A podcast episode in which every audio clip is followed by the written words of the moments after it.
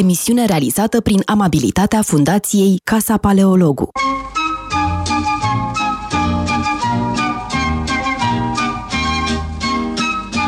Bună ziua, bine v-am uh, regăsit uh, la uh, emisiunea Metope, ca în fiecare marți.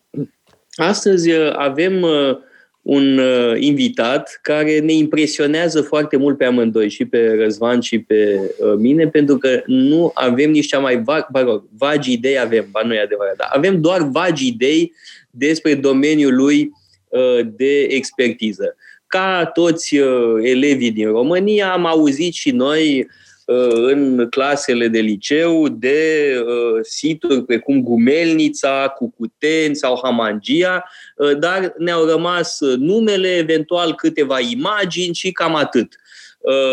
Cu alte cuvinte, Cătălin Lazar este specialist în arheologie neolitică, este unul dintre puținii specialiști români în acest domeniu Uh, care, sper că vă veți da seama în cursul acestei emisiuni, este un domeniu absolut esențial pentru cunoașterea uh, umanității. Da? Este una dintre perioadele cu uh, cele mai profunde schimbări în evoluția uh, umanității. Este efectiv uh, un moment de cotitură în uh, evoluția umanității. Așadar, vom vorbi cu Cătălin Lazar despre Neolitic, Uh, despre uh, propria lui uh, dezvoltare ca arheolog. Așadar, Cătălin, bine ai venit în emisiunea noastră și întrebarea este care a fost parcursul tău și cum de-ai ales această specializare în cultura neoliticului? În primul rând, vă mulțumesc pentru invitație, iar în al doilea rând, ca să vă răspund întrebării adresate, pot să vă spun că pur și simplu a fost uh, o șansă, să spun așa, pentru că dacă mă raportez la ce spuneați mai devreme vis-a-vis de cărțile de istorie, cum era prezentată preistoria, mă rog, în preistorie intrând inclusiv neoliticul, mai precis sub uh, sintagme marxiste gen comuna primitivă și așa mai departe, și pozele alea urâte alb-negru, care au manualele old school de istorie, cred că nimeni nu s-ar apuca de perioada aceasta. Însă, cum am spus și cu alte ocazii, dacă ai la un moment dat ocazia să, nu știu, să întâlnești oamenii potriviți, care să-ți deschidă mintea, sufletul, ochii vis-a-vis de această perioadă extrem de importantă, definitorie și un fel de landmark la un moment dat în istoria umanității, îți vei da seama că e mai mult decât ceea ce ni se prezenta nou în manualele de istorie. Fie că era vorba de cele din ciclul gimnazial, fie că era vorba de cele din ciclul uh, liceal și, mă rog, neolitic înseamnă mai mult decât niște vase frumoase, niște capodopere artistice sau monumente. Înseamnă un nou stil de viață, un moment de cotitură major în istoria umanității, ale căror efecte le vedem și noi astăzi și fără de care, lucru cel mai important, nu am fi ajuns în punctul de evoluție în care ne aflăm noi astăzi. Acum, ce să vă spun, eu am terminat facultatea la Constanța, am avut șansa să am uh, un profesor care, bun, s-ar putea o bună parte dintre publicul dumneavoastră să-l cunoască, domnul Puiu Hașoti, cunoscut mai mult pentru activitatea sa de politician, probabil decât de cea de arheolog, însă șansa a fost mare pentru că domnia sa, când am început facultatea la mijlocul anilor 90, tocmai se revenise în țară după o bursă Fulbright în Statele Unite ale Americii, Motiv pentru care, evident, a venit și cu un bagaj, să spunem, pedagogic și o nouă viziune asupra modului în care trebuie tratat uh, această perioadă, alături de numeroase cărți după care ne făceam toți Xerox și așa mai departe și cu un stil particular de a preda și aborda probleme legate de neolitic, adică dincolo de ceea ce spuneam mai devreme și suntem toți familiarizați în cărțile de istorie.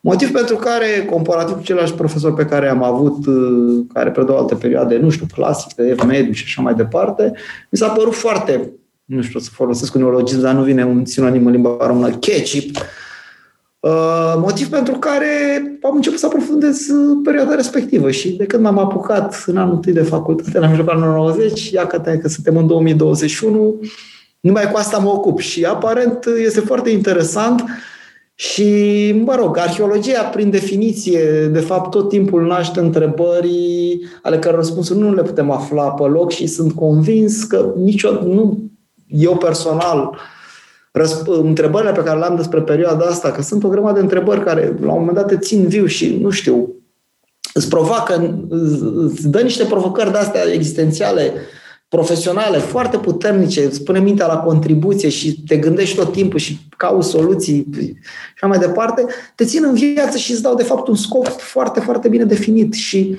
mă rog, trebuie să înțelegi toate răspunsurile în timpul vieții noastre, dar tocmai asta este farmecul. La un moment dat e o chestie care se perpetuează și ceea ce punem noi astăzi răspunde la niște întrebări, generația viitoare vor răspunde la alte întrebări. Cătălin. Cam atâta. Sper că am fost pe obiect la răspuns. Cătălin. Așa, așa, Răzvan. Mi-a, bun, mi-a plăcut foarte mult ce ai zis, pentru că trebuie să-ți mărturisesc. Mie mi-a plăcut foarte mult istoria când am fost în școala generală, în liceu, după aceea. Și mie, o să râzi, da, și mie. Dar aveam groază când deschideam manualul la primele pagini. Bun, cum a zis și toate pozele alea urâte, limbajul de lemn, după care îmi plăceau antichitatea, evul mediu, pentru că aveam impresia că pui niște niște cărniță pe os. Ai ceva mai mult, bun, ai literatură în primul rând, ai izvoare scrise, poți să interpretezi mai mult. Și nu, poate, bun, am avut ghinion, am reușit să dau peste cineva care să mă inspire, dar cum faci să reușești să pui întrebările potrivite, să capete culori această perioadă a lumii în care ai până la urmă doar niște obiecte. Poate n-ai inscripții, n-ai texte, n-ai...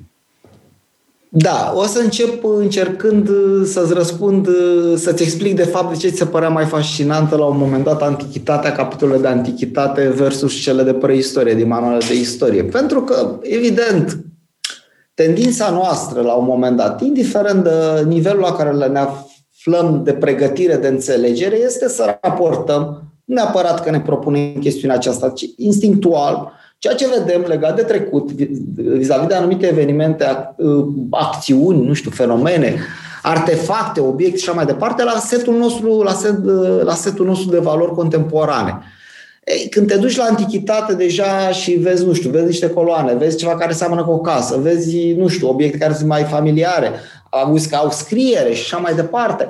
Uh, evident, ai la un moment dat o tendință, nu neapărat, și intelectuală și emoțională, cred, să te atașezi mai mult de perioada respectivă, pentru că îți dă acel sentiment de siguranță că o înțelegi mai bine decât chestiile, o perioadă care este reprezentată doar prin obiecte.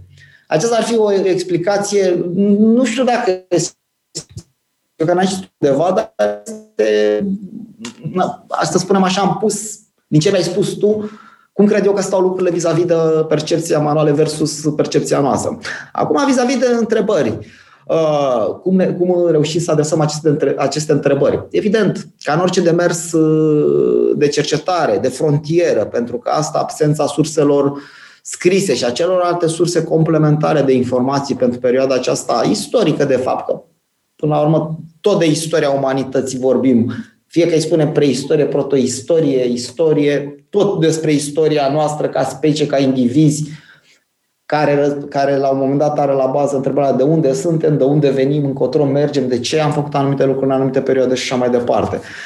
Întrebările pornesc, din punctul meu de vedere, și modul lor de adresare corectă pornesc de la datele pe care le avem. După cum bine ai remarcat, în bună parte, în bună parte, Majoritatea informațiilor pe care le avem noi provin din cercetările arheologice. Deci avem dovezi de natură materială. Și mă rog, acest lucru nu este valabil doar pentru, nu știu, pentru neolitic. Aveți în vedere perioada paleolitică anterioară, care, bun, e cea mai lungă perioadă din istoria umanității paleoliticul, dacă să bine să ne gândim. Dacă raportăm la scara de ani, cum este și firesc când discutăm despre istorie. Gândiți-vă la picturile rupestre, de exemplu. Tot la fel, ai niște reprezentări sau la cele statuete celebre, precum Venus din Willendorf și așa mai departe. Avem niște dovezi materiale și atât despre acei oameni. Evident, setul de întrebări, noi, la acest moment, sau să spunem eu, generația mea, când ne-am început procesul de formare și până când am apucat să profesăm în domeniu, deja am avut avantajul că au mai fost cel puțin mult, mai multe generații înaintea noastră care au formulat diverse întrebări. Iarăși, ca în orice demers de cercetare, ca orice proces de aprofundare a unor subiecte, indiferent de domeniu. Evident, la anumite momente e chestiunea aceea, trials and errors și poți la un moment dat chiar să adresezi întrebări de cercetare greșite, întrebări vis-a-vis de trecut, vis-a-vis de problemele respective. Dar, la fel ca în orice alt domeniu, fac parte din procesul de cercetare, de fapt. Și cum sunt ele la un moment dat uh, abordate, abordate la nivel logic, logic de cercetare, neapărat al conținutului întrebării respective. Așa, revenind un pic la întrebările, nu pentru că știam oarecum uh, no, generației mele, să spun, celor care, să spunem, uh, ne ocupăm de această perioadă în prezent. Pentru că ne-a fost mai simplu, pentru că deja știam seturi de întrebări greșite adresate anterior, aveam o bază de informații, existau, existau deja numeroase situri săpate mai mult sau mai puțin complet, mai mult sau mai puțin bine cuantificate din punct de vedere științific, pentru că acum, ca o paranteză, vă dați seama, începuturile arheologiei a fost ca orice perioadă de pionierat în orice domeniu de cercetare. Nu poți să spui, domne, făceau chestii de high-end și domne, ne raportăm la ele. Da, important este probabil demersul inițial, incipient, pentru că au început să descopere, au adus la lumină anumite artefacte și de aici s-au născut alte întrebări. Însă poate metodologi sau din punct de vedere al abordărilor, să spunem, de interpretare, interpretative legate de trecut, probabil nu au fost cele mai corecte soluții. Dar asta face parte iarăși din istoria cercetării, modul în care la un moment dat și o disciplină se cristalizează, crește asemenea unui copil. Începe de la o vârstă fragedă, când ești mai naiv și așa dai cu capul peste tot și îți închipui, nu știu, făt frumos, zâna măseluță și alte personaje din acestea și mergi mai departe, te maturizezi treptat, treptat, treptat. De fapt, în orice disciplină, procesul ăsta este similar la un moment dat de înțelegere și de, nu știu, de maturizare a disciplinei în sine și a întrebărilor pe care le adresează. Așa că, revenind la partea materială, să am plecat de la zero și, evident, știam unde sunt la un moment dat piesele lipse din marele puzzle care reprezintă imaginea din trecut și am putut să punem, adresăm întrebările pe acele piese în zonele lipsă, știți, ca un puzzle care este incomplet, să exact să țintim acolo. Pe de altă parte, mai am avut și avantajul progreselor tehnologice. Progresele tehnologice care, ca peste tot, mai ales după al doilea război mondial, și-au pus amprenta asupra civilizației noastre, asupra diferitelor discipline de cercetare, inclusiv arheologiei. Deci când arheologia a ajuns să facă apel la alte metode de investigație privind, nu știu, compoziția, originea, Uh, subdiscipline sau instrumentar sau metodologii în domeniul chimiei, fizicii, biologiei și așa mai departe, evident, atunci când ai date despre, nu știu, găsești un artefact care îl constați că, nu știu, găsim la București și el are, de fapt, sursa de materii prime este undeva, dau un exemplu aberant acum, nu știu, la Paris. Evident că ți se nasc niște întrebări interesante. Măi, ce cu acest obiect? A venit gata uh, prelucrat de acolo, uh, a adus materie primă și au prelucrat până în atelier local și așa mai departe. Acesta a fost doar de exemplificare, vă dați seama. Dar cât ai mai multe analize, date complementare la cele oferite doar de artefacte sau de ecofacte, uh, inerent să nasc și alte întrebări. Ai în vedere, gândește numai revoluția cu ADN-ul din ultimii 10 ani, câte semne de întrebare și câte întrebări noi despre oameni în general, din toate perioadele istorice pe, pe care s-au realizat aceste analize, s-au născut. Asta ne ajută să punem o întrebare uh, foarte bună. Sunt foarte curios să ne spui în formația ta, în uh, Așa. tău uh, concret academic, care au fost uh, pașii? Ai început la Constanța, după care ai fost la București pentru doctorat. Da, am făcut uh, facultatea și masterul deci la Constanța, după care am făcut doctoratul la Academia Română Institut de Arheologie Vasile Pârvan sub coordonarea doamnei dr. Silvia Marinescu Bâlcu, unul dintre cei mai buni specialiști în perioada neolitică din România. Am avut o teză de doctorat, uh, am avut o teză de doctorat uh, legată de practicile funerare din perioada neolitică pe teritoriul României care mi s-a spus de când am ales că e un subiect foarte mare, dar eram tânăr și ambițios și am zis, nu, că o fac, o fac. Am făcut-o în final, dar nu, dar nu în șapte ani, am făcut-o nouă, dar nu mai contează. Uh, ulterior am avut un postdoctorat câștigat la un proiect postdoctoral câștigat la UFCDI, am mai beneficiat de diverse stagii de pregătire prin străinătate Iar ulterior, după susținerea doctoratului, am avut iarăși ocazia bună să lucrez în diverse proiecte de cercetare, unele câștigate de mine, toate prin competiție, să ne înțelegem, altele internaționale în diverse echipe, uh, să cunoști oamenii potriviți în arheologie românească, care, bun, operează, să spunem, tot în zona interdisciplinară, și după aia oportunitatea de a ajunge la Universitatea București, de a dezvolta divizia Archeoscience pe care o coordonez și de a oarecum să încerc la un moment dat să reduc acest gap care există din nefericire între România și, mă rog, țările din sud-estul Europei și Europa de vest și Europa centrală din punct de vedere al trendurilor de cercetare în domeniul, domeniul, domeniul științei Cam atât, asta ar fi povestea mea pe scurt, short version, știi? da, um, mă interesa foarte mult treaba asta pentru că sigur din ce ne-ai povestit îmi trebuie să lucrez cu uh, echipe foarte largi. Nu se mai poate face arheologie pe cont propriu, cum Absolut de acord. e imaginea romantică pe care o vedem în filme, o știm din secolul XIX, dar acum trebuie să lucrezi nu cu biologi, cu zoologi, cu fizicieni, chimiști, adică... Este absolut necesar. Arheologia nu mai este la acest moment doar o disciplină care se ocupă, exact cum ai spus tu, mă rog, imaginea clasică, probabil care toată lumea când spui cuvântul arheolog te gândești, nu știu, la un căutător de comori, eventual gen profesorul Jones, Indiana Jones, nickname-ul era de fapt Henry Jones, uh, și mai departe, dacă era academic, dacă țineți minte chiar și în filmul lui George Lucas, adică preda omul la universitate, avea o viață academică și probabil una dintre cele mai frumoase replici din filmul acela, dincolo de nuanța extrem de romanțată a meseriei de arheolog, a fost aceea. Ca să devii un bun arheolog, trebuie să părăsești biblioteca. Adică era cu o referire directă la field și la activitățile de teren. Mie mi-a plăcut foarte mult replica respectivă. Dar revenind uh, la acest moment, într-adevăr, este indispensabil. Nu mai poți face doar așa, mă, eu sunt arheolog, știu istorie, știu perioade și așa mai departe. Ai nevoie de o grămadă de date interdisciplinare pentru a completa imaginea civilizațiilor din trecut. Cu în, cazul, în cazul lui Schliemann era am citit Iliada și sap unde simt eu că trebuie. Exact.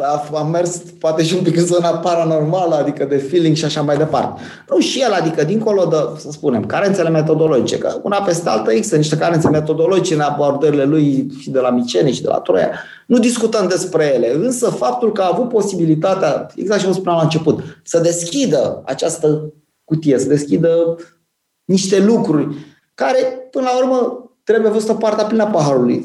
Hai să nu ne focusăm pe ceea ce a fost făcut negativ, să ne focusăm pe ceea ce a fost uh, pozitiv, pentru că, până la alta, știți cum este, și o eroare la un moment dat reprezintă tot un pas înainte, reprezintă, de fapt, o experiență care te ajută să mergi mai departe Cătălin, și să te aprofundezi unde date mai bune. Da? Cred că trebuie să luăm o pauză, o scurtă pauză publicitară și revenim. Fără să vorbim da. neapărat despre neolitic imediat da. după pauză. Trebuie, e mandatorii. Metope.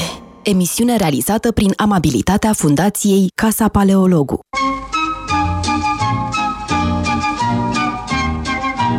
Am uh, revenit în uh, direct în emisiunea Metopel. Avem uh, ca invitat pe Cătălin Lazar și vorbim despre arheologie. Acum vreau să intrăm în, cum se spune în franceză, dans le vif du sujet, și anume neoliticul.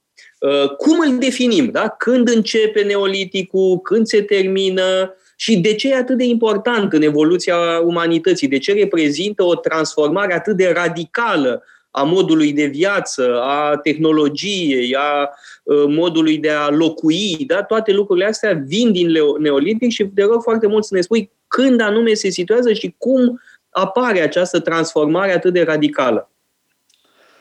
Da, înainte de a răspunde efectiv la întrebarea ta, ă, trebuie să avem în vedere că, ca orice perioadă, mă rog, mai mult sau mai puțin, neoliticul nu putem să spunem că peste tot pe glob, în toate regiunile, are o perioadă, o dată fixă de început și o dată finală de terminare, să spunem așa.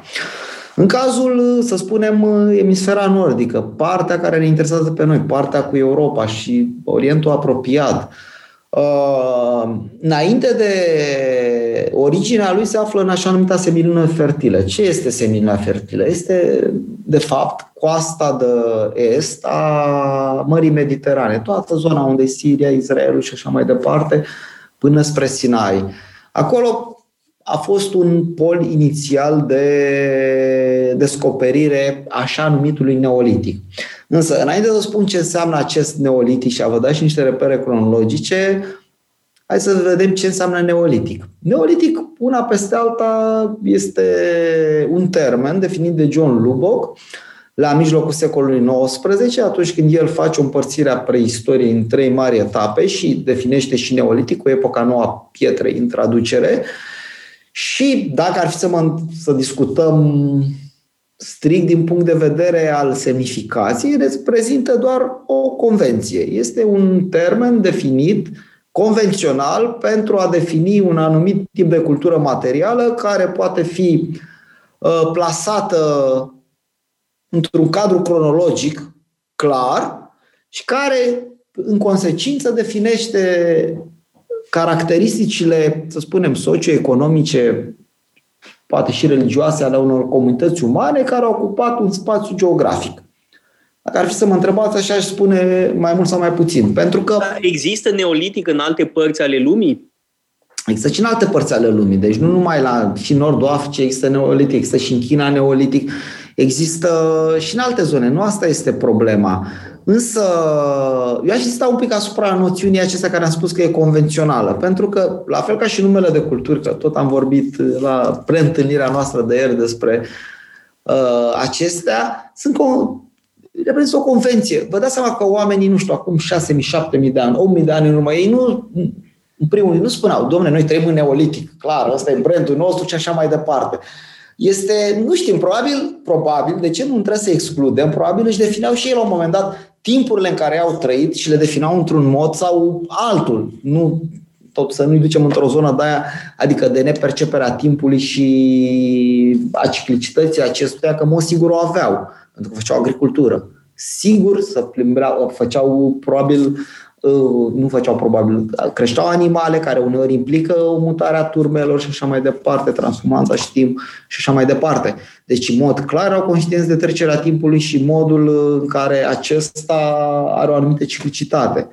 Însă, cum defineau ei perioada în care trăiau, ne, până nu se va inventa călătoria în timp, nu vom ști. Însă, să spunem, ca oameni de știință, trebuie să operăm până la urmă cu niște termeni la care să ne raportăm și fie ei convențional, chiar dacă n-au ei neapărat de a face cu realitatea istorică sau cum probabil își pe oamenii de acum 6.000, 7.000 de ani, 8.000 de ani, uh, perioada sau își defineau perioada în care trăiau, trebuie să operăm cu acest termen. Acum, ce înseamnă neolitic? Neolitic, plecând de la observațiile inițiale din prima parte a emisiunii, când constatam cu toți și am fost de acord că cărțile de istorie, când vorbim de preistorie, de neolitic, erau clar niște pagini care nu ne plăceau în cartea de istorie și mai ales nu neapărat datorită conținutului, ci modului tehnic. Exact de prezentare, adică nu erau prezentate lucrurile importante, că sunt convins că dacă s-ar fi prezentat, nu știu, cum să prezinta astăzi, mai puțin la noi, dar... Dar mai e ceva, Cătălin, eu cred că pentru a aprecia interesul neoliticului trebuie să ai deja uh, o educație destul de uh, avansată, ca să înțelegi uh, cu adevărat ce se întâmplă atunci. Ce poți să pretinzi la un copil Uh, care vede niște, mă rog, artefacte din piatră care nu-i spun de mare acord. lucru în comparație cu statui grecești sau romane sau cu uh, mumii de, de faraoni. Dar deci e normal să nu fie pasionant. În schimb, pentru, uh, uh, pentru oameni cu anumită maturitate, neoliticul devine pasionant, pentru că e momentul în care apare agricultura, în care apar anumite tehnici uh, noi, totul noi, uh, domesticirea animalelor. Da? Vreau să vorbim despre asta. Care animale sunt domesticite în, paleoli- în neolitic, neolitic, care sunt domesticite domesticite înainte și care mai târziu. De pildă, câinele este domesticit deja înainte de neolitic, de e cel exact. mai vechi uh, companion al omului, uh, apoi vin animalele domesticite în neolitic, da? vaci, uh, capre, capre oi, Uh, uh, mai târziu? Găinile când sunt domesticite? Mai devreme? Epoca, e epoca bronzului. Nu tot A, mai târziu. mai târziu. Mai târziu, exact. Și atunci calul tot așa este domesticit în tot. epoca bronzului. Da, da? în perioada uh, de tranziție. Da, în principal asta vreau să fie următoare parte de răspuns din partea mea. Adică ce înseamnă neoliticul? Neoliticul mai nou, cel puțin în uh, manualele și, mă rog, în lucrări de specialitate în străinătate, este definit cu așa, așa numitul neolitic package. Adică un pachet de inovații și descoperiri ale civilizației umane care par simple, dar care sunt extrem de importante. Și să luăm, le luăm pe rând. În primul rând, cea cu domesticirea plantelor și animalelor. Acum, nici în perioadele anterioare, omul nu a fost străin de animale sau de plante, că erau vânători cu legători, hunter-gators. Este foarte clar lucru. Cum ai spus și tu, Teodor, deja câinele îl domesticiseră din, încă din Paleoliticul superior. Există dovezi și așa mai departe. Deci nu erau chiar atât de străini de anumite idei. Cu plantele la fel, culegeau pentru că consumau și plante culese, iar mama natură oferea destul de multe lucruri. Însă, acel shift, la un moment dat, din punctul meu de vedere, când cineva își pune problema, un omuleț sau o omuleață, să spunem așa, ghilimele de rigoare, îi apare acel beculeț aprins, exact ca în desenat animate, îi spune, băi, ce rost are să cultivăm, să culeg tot timpul, să mă duc până la copacul X care am așa distanță? Ia să iau niște semințe să pun pe unde stau eu, poate cresc și așa mai departe. Adică, Par... un leneș este responsabil pentru progresul omenirii. Da, nu știu dacă un oportunist aș mai spune, aș spune mai degrabă, pentru că una peste alta, toate speciile biologice, că vorbim de speciile vegetale sau speciile animale, ă, toate dau dovadă de această adaptabilitate și oportunism care este de fapt o reflexie a uneia dintre principiile de bază care guvernează viața, instinctul de conservare. Celălalt este cel de perpetuare a speciei. Motiv pentru care Uh, a deveni un pic pragmatic și a te adapta, adică a-ți obține anumite lucruri de care ai nevoie într-o, într-o formă mai simplă, este un demers cât se poate de natural din punctul meu de vedere și care, și care răspunde unor cerințe pe care poate nu toți le văd, dar cel puțin cei care au avut acel beculeț și au ajuns la această concluzie să facă chestiunile acestea, au uh, dus, au adus un progres real. Pentru că atât agricultura, cât și mai puțin poate creșterea animalelor, duc la următorul element extrem de important, sedentarizarea. Bun că și în mezolitic există așezări sedentare sau quasi sedentare, că și cei din paleolitic în funcție de direcțiile sau, mă rog, mișcarea turmelor sau în funcție de sezoane și ei mai aveau, să spunem, locuiri în pește sau să posturi de stânci semi-permanente.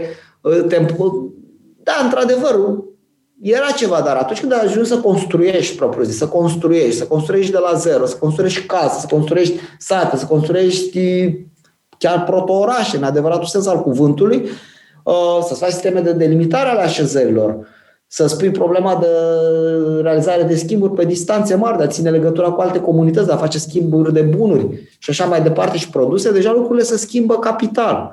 Iarăși, această perioadă, dincolo de cele trei elemente, mai are o serie de inovații care vin în completarea celor cunoscute anterior. Dacă anterior știm clar că uneltele erau în principal din piatră, cioplită, mezolitic apare și șlefuită, o scor și așa mai departe, acum apare o invenție la fel de importantă, cea a lutului, a ceramicii, pentru că lutul, bun, mă sigur îl foloseau și ceilalți, dar să ajungi să faci recipiente din lut, la o scară atât de mare, este iarăși, unii chiar discută de domesticirea lutului, ca un al treilea element de domesticire specific populațiilor, populațiilor neolitice. Iarăși, spre mijlocul perioadei de dezvoltare a acestui stil de viață neolitic, iarăși încă o invenție, mă rog, încă o inovație capitală, descoperirea unei alte materii prime, metalul, tot acum este prima oară prelucrată în această perioadă. Așadar, acest neolitic Dar ce metale prelucrau în neolitic? Pentru că în primul rând, bronzul apare mai târziu, ca aliaj. Da, da, da, da, da. Nu, un cupru în, principal, în cupru. principal, da, da, sursele de suprafață cuprifere și aurul, aurul în general aluvionar pentru că există dovezi, mă rog, s-au făcut diverse analize, în principal privind proveniența aurului și majoritatea este aur aluvionar, care a recoltat din diverse bazine de râuri. Dacă aveți un pic, vă gândiți așa un pic, exact cam cum făceau febra aurului în Alaska, dacă țineți minte episodul celebru din istorie. Și chiar există și recipiente ceramice, inclusiv la noi în țară există descoperite, în sudul României, care sunt niște tăvi, mă rog, de diametre destul de să spunem, medii, care permit să fie ținute și care au niște chestii verticale cu perforații între ele și care dacă pui apa în și îl pui în râu, exact mai mult sau mai puțin similare cu instrumentele pe care le foloseau căutătorii de aur. Deci ne-am adaptat la un moment dat, perioada aceasta este o perioadă majoră de adaptare a umanității. Da, este... schimbarea, mod, schimbarea modului de viață bănuiesc că are un impact asupra uh, demografiei. O creștere semnificativă a populației, sau? Uh, în general știm, ne uităm mai în uh, zilele noastre, în punctul meu de vedere, că trăim în cel mai în cea mai bună perioadă de dezvoltare a umanității și de aia am ajuns și la peste 8 miliarde de locuitori. În general, perioadele care sunt stabile, să spunem, din punct de vedere economic, din punct de vedere climatic, din punct de vedere social și, mă rog, să spunem și politic, mă rog, e un pic speculativă chestiunea, însă cred că existau niște structuri de conducere de putere care definesc uh, comunitățile respective, inerent asta conduce la un moment dat și la o creștere demografică. Însă, dincolo de creșterea demografică, eu aș mai insista asupra unui lucru foarte important. Aș insista asupra unei definiții date inițial de către Gordon Child pentru această perioadă, care a vorbit de revoluție neolitică. Gordon Child, mai mult sau mai puțin sub influența ideilor marxiste, deci nu era chiar așa de chiar așa de british, să spunem, 100%. Așa de inocent. Dar uh, multă perioadă, o bună perioadă a fost uh, criticat uh, acest termen de revoluție neolitică, fiind de sorginte marxistă și așa mai departe. Mă rog, ideea era clară, era revoluția neolitică, iar el mergea spre următorul punct major din evoluția umanității, revoluția industrială, James Watt, motorul cu abur și așa mai departe, care au marcat istoria umanității. Însă, recent, recent, în ultimii 5-6 ani, sunt tot mai mulți specialiști care revin la un moment dat asupra acestui termen mult hulit anterior, mai ales anii 60, 70, 80 și mai ales de către arheologia teoretică anglo-americană de revoluție. Pentru că dacă stăm și analizăm acest neolitic package care duce la un nou, la un nou stil de viață, un stil de viață totalmente diferit de cel anterior și care este însoțit de progrese și așa mai departe, poate fi încadrat fără niciun fel de problemă într-o, într-o, în acest termen de revoluție, într-un termen care, uh, când îl spui, spui ceva care într-adevăr a schimbat capital uh, istoria umanității. Trebuie să, avem, trebuie să avem în vedere că poate pentru mulți pare atât de simplu că vedem în jurul nostru, o găsim pâine, găsim grâne, vedem holder și așa mai departe, dar gândiți-vă că fără acest punct important în istoria noastră, celelalte puncte de evoluție, antichitatea, evul mediu, epoca modernă și unde suntem noi astăzi n-ar fi fost posibile.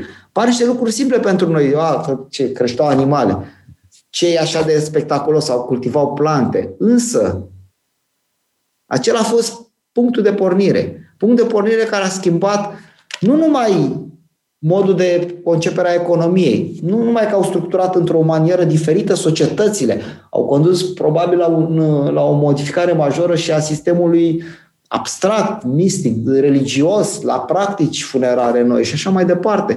Însă, că tot ne discutăm și suntem la modă cu vorba aceea, cu criza sanitară, cu criza pandemică, coronavirus. Însă, a, făcut, a refăcut inclusiv am modificat inclusiv interacțiunea noastră cu natura. Pe de o parte, au existat chestiuni benefice, pentru că ne-am adaptat, nu știu, la lapte, schimbări majore la nivelul sistemului digestiv, adaptabilitate către produs, alt gen de produse, însă în același timp am pierdut alte lucruri pe partea de imunitate.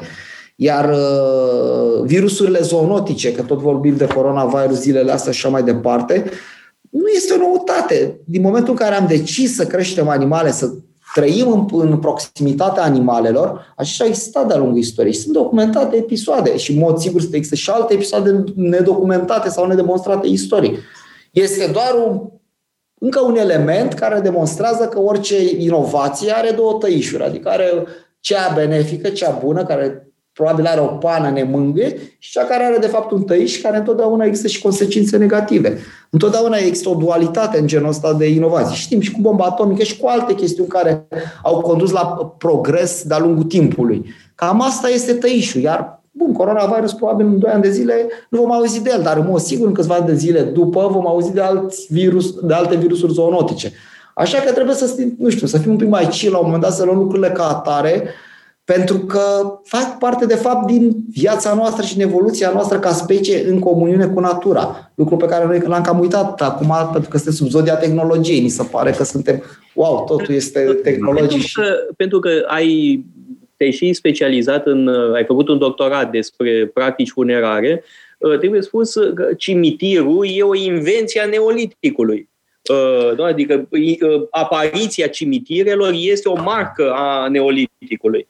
Da, în primul și în primul trebuie să avem în vedere următorul aspect, că însă termenul în sine, când îl percepem noi din perspectiva omului modern, contemporan, ce înseamnă cimitir? Cimitirul înseamnă un spațiu strict dedicat în mormântării celor decedați, celor dragi sau celor mai puțin dragi. De ce nu? Că să practică din rațiuni sanitare, să practică și în groparea celor mai puțin dragi și chiar aduci maluri uneori, dar uh, însă el este totuși, face parte dintr-o dicotomie foarte clară, domestic-funerar. În general, cimitirul este o zonă separată de zona, de zona domestică, zona de locuire, zona în care locuim, un fel de oraș al morților, că de fapt asta înseamnă necropolis, termenul, dacă e să mergem etimologic, și spațiul celor vii.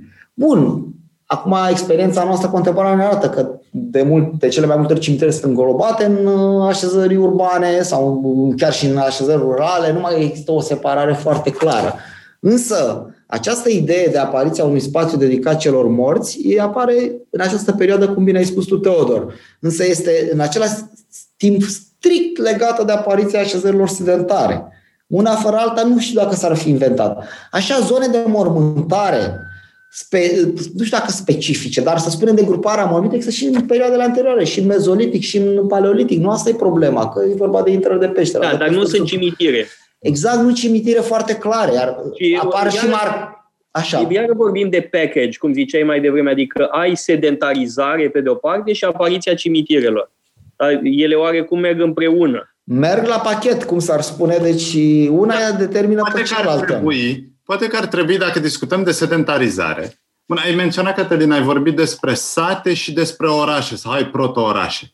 Dar care este mai exact diferența? Când vorbim despre sate, când vorbim despre proto-orașe, hai să le spunem, uh, unde sunt aceste, și unde sunt aceste situri? Unde putem să...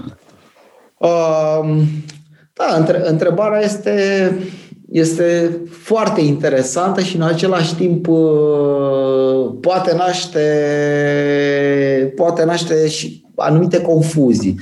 Însă, dacă să un pic bine să ne gândim la, până la urmă, transpunerea acestor termeni care sunt specifici unui sistem administrativ de percepere a aglomerărilor urbane din prezent în trecut, implică că ne, ne raportăm mai mult sau mai puțin la aceleași elemente care definesc aceste lucruri. Nu? Că de fapt despre asta este vorba. Cam asta, cam asta s-a, s-a întâmplat și la nivelul arheologiei. Adică la un moment dat termenii respectivi au fost preluați. Trebuie să aveți în vedere că multă vreme, multă vreme arheologii au preferat să utilizeze, cel puțin pe perioadele acestea vechi, termeni gen așezare, adică termeni nu știu cât de mult neutri, dar care să nu dea niște conotații moderniste, contemporane, uh, descoperări respective. Însă, la un moment dat, inerent, când ai un set de date mari, adică ai mai multe situri cercetate și constați, da, unele sunt mari, unele sunt pe sute de hectare, pe zeci de hectare, altele sunt pe, hai, nu știu... Hai să dăm niște exemple concrete. Nu știu, mă gândesc la bă, așezări din, din Turcia, nu? Ăsta, uh, Chatal Hoyuk, nu? Ăla da, e da, da. mare. Da. Ăla e deja mare, un da, oraș. Da, da, da, se da? poate discuta de proto-urbanism, la fel cum se poate și în cazul Ierihonului. Celebrul Ierihon, așezarea... Ierihonul neolitic. Da, da, da. Ierihonul din perioada neolitică se poate discuta despre un veritabil oraș, pentru că atunci când ai, nu știu, o aglomerare urbană de chestiuni de construcții, de locuințe, de spații utilizate pentru diverse activități delimitate cu turnuri circulare de piatră, cu zi de piatră, deja te poți crede în evul da. mediu, deja nu în uh, neolitic. Uh, iarăși, așa numitele megasituri din Ucraina, care sunt, mă rog, specifice perioade de final a neoliticului, când ai pe zeci, sute de hectare așezări cu locuințele puse în cercuri și așa mai departe. Se, se, poate, evalua, se poate evalua numărul urbane. locuitorilor? Ierihonul, de pildă, sau din punctul, meu de, din punctul meu de vedere, și mă rog, și al altor specialiști, teoretic poți să evaluezi orice statistic discutând. În principal, statistic are niște formule și bune, le-au fost, au, s-a încercat să fie aplicate și pentru arheologie, uh, pornind de la dimensiunile spațiului, spațiilor locuite cunoscute, poți să faci o medie la un moment dat de câți indivizi păstrând un metru pătrat necesar existenței, unei existențe normale oricărui individ, să faci o evaluare a numărului de uh, oameni posibili care au existat. Al doilea element care s-ar putea indica acest lucru, evident, sunt uh, numărul, de, numărul minim de indivizi descoperiți în uh, cazul descoperirilor funerare.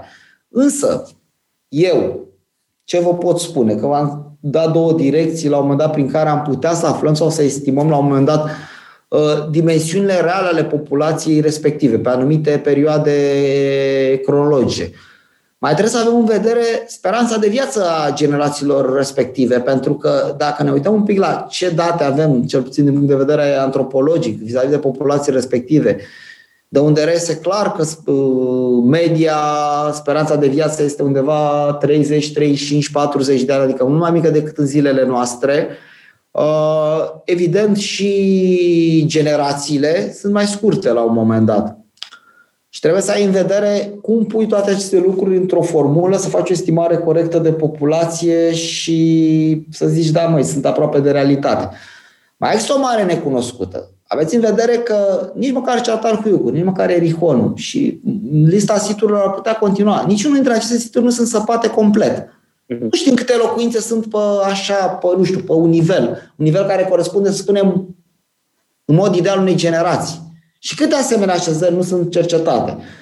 Există articole care, da, au încercat la un moment dat să dea niște estimări populaționale vis-a-vis de diferite perioade mai scurte sau mai mari din preistorie sau din neolitic, dar din punctul meu de vedere sunt un pic hazardante, tocmai datorită acestor necunoscute care v-am spus. În primul rând, nu avem tot setul da, de date. Acord, evident că sunt hazardate, dar uh, niciunul dintre noi nu este specialist, mă rog, în afară de tine, evident. Și cam, cam pe unde ne situăm? 10.000? Nu, nu, nu, mai mult, mai puțin? Adică uh, 5.000, 4.000, cât? Nu vreau să mă pronunț pentru că este un pic riscant. Adică, sincer vă spun, este nu, un pic ai, nu, nu te pronunța tu. Spune-ne ce hmm. tâmpenii au spus alții.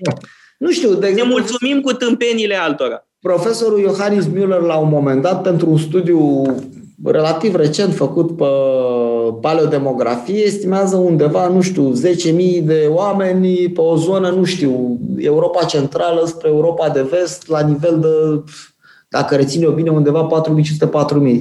Interval... Ansamblu populației. Exact, da, da, da. Făcând niște, aplicând niște formule din acestea cu datele cunoscute și așa mai departe. Dar mie mi se pare riscant, sincer vă spun. Evident este... că e riscant. Nu, nu, și nici nu uh, îți spunem uh, ce vrem, vrem să știm ce prostii au spus alții. Uh, da? De pildă, nu știu, Ierihonul. Da? Cât de mare este Ierihonul? Raportat acum, așezările din zilele noastre. Adică cât a, de mare a, a, a, Acum vreau să, să răspund și la întrebarea asta, dar vreau să vă spun o chestiune. Și aia cu spațiu, că un metru pătrat luat evident din formule de calculare a confortului contemporan este acesta, vă dați seama. Adică știi și din zilele noastre că poate ai o casă mare, dar nu e nevoie să trăiască câte câți metri pătrați un om acolo. Adică poate trăi foarte, pot trăi foarte bine o familie simplă, din un bărbat, o femeie și un copil. Nu e nevoie să ai nu știu cât. De aceea și chestia cu dimensiunile construcțiilor este relativă și așa mai Evident. departe. Evident. Dar, uh, mă rog, Ierihonul, dimensiunile reale ale așezării preistorice, greu de estimat, pentru că vă dați seama, în bună parte este suprapus de ceea ce reprezintă locuirile ulterioare, că în, în principal uh, tipul acesta de așezării pluristratificate se numesc tel, care tel vine chiar din arabă, care înseamnă movilă. Gândiți-vă că pe la noi pe aici, prin sud-estul Europei, lucrurile sunt mai simple. Adică au fost ăia din Neolitic, s-au mai așezat uneori ăia din epoca bronzului, rar ăia din epoca fierului, iar ulterior, evul mediu, movilele au rămas ca atare și mulți trecem pe lângă, ele, pe lângă ele fără să știm de fapt că zice monumente preistorice. Însă în Orientul apropiat, pattern ocupaționale, le fiind foarte bine plasate în raport cu resursele avute la dispoziție, adică terenurile fertile, surse de apă și așa mai departe, nu de puține ori ai locuiri care îți încep la un moment dat la nivel de neolitic sau chiar de neolitic ceramic și merg până în evul mediu și atunci este Știți cum este? Dacă mai țineți minte când erau săpăturile de salvare în centru vechi, în București, pe, pe străduțe și era totul deschis. E ceva de genul ăsta, adică genul ăsta de săpături care, da, bun, știm, e vechiul București aici, dar care sunt dimensiunile reale? A, da, ne putem raporta la niște hărți din perioada respectivă sau la niște surse des, despre ce s-a spus atunci, dar noi pe baza datelor arheologice nu poți să estimezi exact cât de mare era. Da, Pentru că, efectiv, nu puteai să rămâi construcțiile, sapi unde ai loc și așa mai departe. Mă tem că trebuie să luăm încă o pauză publicitară și reluăm discuția asta uh, imediat după pauză. Emisiune realizată prin amabilitatea Fundației Casa Paleologu. Am uh, revenit în uh, direct în uh, emisiunea Metope. Îl avem ca invitat pe Cătălin Lazar, arheolog, specialist în neolitic. Am vorbit de așa numitul Neolithic Package, da? marea transformare uh, pe care o aduce neoliticul. Am vorbit până în prezent despre uh, uh, tehnologie, sedentarizare, agricultură, domesticire animalelor, urbanizare, evident, și creșterea demografică. Însă vorbeam mai devreme de cimitire. Da? Că cimitirele sunt creația neoliticului. Asta mi-aduce aminte de faptul că chiar în această seară Răzvan Ioan începe un curs despre moarte Uh, wow. Sigur, o abordare filozofică, nimic neolitic în cursul lui Răzvan. Tot nu este filozofic în abordări, nu este problemă. Doar destinația. Destinația e cât se poate de clasic. One way only. Toată lumea știe. Păi, uh, acum, uh, cimitire înseamnă și reprezentări asupra morții. Putem deduce, de pildă, din modul în care sunt înmormântați Uh, oamenii anumite ipoteze, nu știu, mă refer la poate la po- pe poziția fetală, dacă, dacă o regăsim, ce înseamnă, uh, de ce era practicată inhumarea și nu uh, incinerarea, de pildă, dacă incinerarea se răspândește mai târziu. Da? Aceste practici funerare ne spun ceva despre credințele oamenilor din Neolitic? Din punctul meu de vedere, evident că da, pentru că fără niciun fel de dubiu, probabil moartea reprezintă elementul uh, sau fenomenul cu impactul cel mai mare asupra existenței celor rămași în viață, fără niciun fel de dubiu. Și acesta este la un moment dat un fel de trigger event sau un trigger fenomen în care duce la un moment dat la construcții și proiecții vis-a-vis de ce se întâmplă după și așa mai departe. Ținând seama, la fel cum uh, spuneam și la începutul emisiunii, că totuși perioada de care ne ocupăm, din nefericire, nu beneficiază de surse complementare de informații, inscripții, texte, scrieri, papiri și așa mai departe, care sunt specifice altor perioade mai bine cunoscute, mai bine documentate. Uh, în cazul de față, Complexele funerare, mormintele propriu pe care le descoperim, reprezintă o sursă foarte importantă.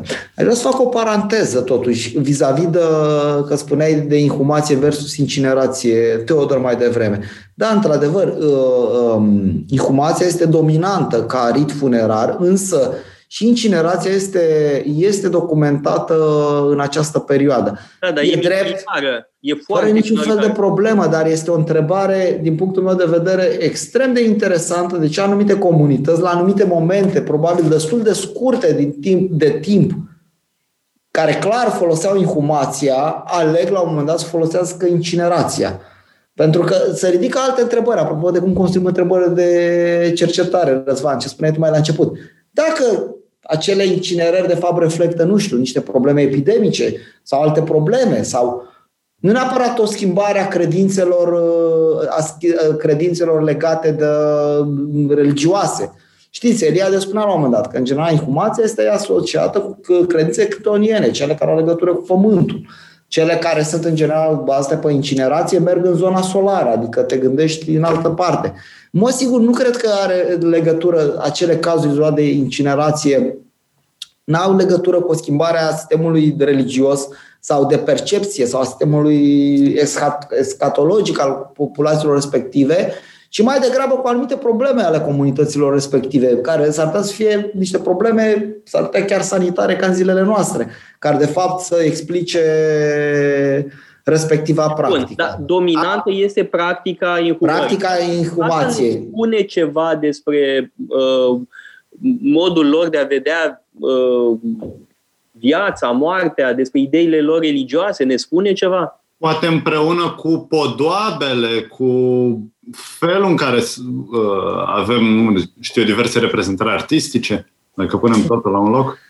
Da, o să le iau pe rând. O să încep cu ce ai spus tu, ce ai punctat foarte bine mai devreme, Teodor, cea cu poziția. Deja cu poziția fetală. În principal, majoritatea mormintelor de inhumație documentate în perioada neolitică, că sunt în Orientul apropiat, că sunt în Anatolia, că sunt în spațiul european sau în Europa centrală sau de vest și așa mai departe, sunt în poziție fetală. Majoritatea? Majoritatea sunt poziție fetală. Însă asta, acesta asta presupune o credință într-un fel de renaștere, de viață după moarte? Nu știu, acum depinde cum încercăm să privim lucrurile. Există o, o literatură de bogată, mă rog, destul de bine documentat, multe, multe studii făcute în acest sens, care în principal cele două tendințe, fie că e poziția de somn, adică somnul etern și așa mai departe, fiecare este vorba despre poziția fetală despre care ai amintit și tu și care la un moment dat ar însemna o ciclicitate, adică pornești de la acel punct când ești fetus și de fapt te întorci într-o groapă care este albiată, care mai mult sau mai puțin seamănă un pic cu pântecele și ești în poziția de fetus, adică ciclul respectiv. Însă, Asta ne duce și la o viziune ciclică asupra timpului. Exact.